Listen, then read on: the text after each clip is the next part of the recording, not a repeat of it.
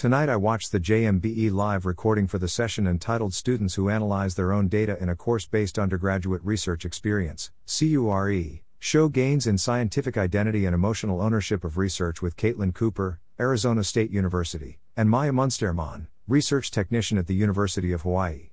Dr. Matt Knope and Maya Munsterman developed a cure and reached out to Sara Brownell and Katelyn Cooper for this educational research project. Cooper defined cure and asked, what makes a cure distinct from other types of lab courses? Cooper explained that students produce novel findings that matter to others outside of the course, and cures are impactful, achieving many of the benefits from research experience in labs. Cooper listed benefits of cures and cited several important studies worth noting below. Gains in content knowledge, Shaffer et al.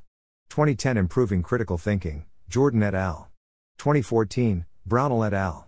2015 Enhancing Students' Science Identities, Bott and Hala, 2017 Bolstering Students' Abilities to Navigate Scientific Obstacles, Gin et al. 2018 Increased Persistence in Undergraduate Science, Rodenbusch et al. 2016. However, Cooper noted that research is lacking on what about CUREs leads to student gains. They cited the hallmarks of a cure noted by Auchincloss et al. 2014. Collaboration. Iteration. Discovery. Cooper and others have learned that cognitive ownership, the degree to which students feel as though they have intellectual responsibility over their work, and emotional ownership, the strength of students' emotions toward their work, Hanauer and Dolan 2014, are important for students' intent to pursue a career in research. Several instructional and course design choices impact what students get out of a cure, emphasized Cooper. Thus, they focused on the impact of students analyzing data they have collected and comparing to students analyzing data collected by others. I thought it was interesting that Cooper, Brownell, Schaefer, and others have published on the impact of both types of cures. Cooper and the research team hypothesized that being able to analyze data that you personally collected would have a positive impact. Munsterman described the evolution cure they taught and helped develop.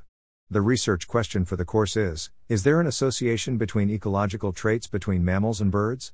Students develop their own hypothesis and experimental design.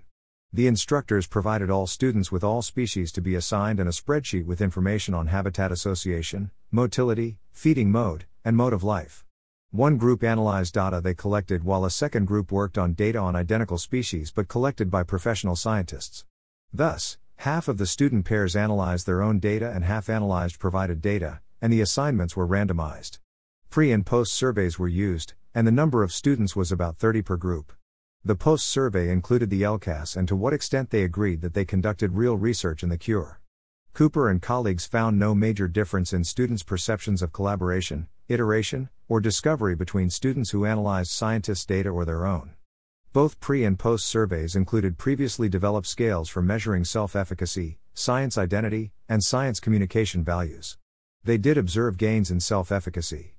Cooper noted that students who analyzed their own data showed greater gains in science identity than students who analyzed scientists' data. Cooper concluded that regardless of the data they analyzed, students reported similar levels of experiencing collaboration, iteration, and discovery in the cure.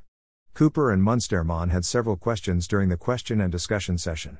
One question was about the level of the cure and how to introduce analysis of results. Munsterman did note that this was an upper level evolution course. Munsterman and Cooper explained that they were really careful about not making it obvious that there were different data analysis setups. Moving forward, the presenters noted, there may be some ethical concerns about denying students the ability to analyze their own data. Cooper noted that they used previously validated survey instruments and conduct interviews with undergraduates who talk through the questions to make sure they are being interpreted as expected. One question was about the student body composition at the University of Hawaii and possible differences at other institutions. I had not considered that the student composition was primarily white and Asian. Emotional and cognitive ownership were new concepts that I will now consider. What care the impacts of data collection and analysis on cognitive and emotional ownership in cures? Photo by Brett Sayles on Pexels.com.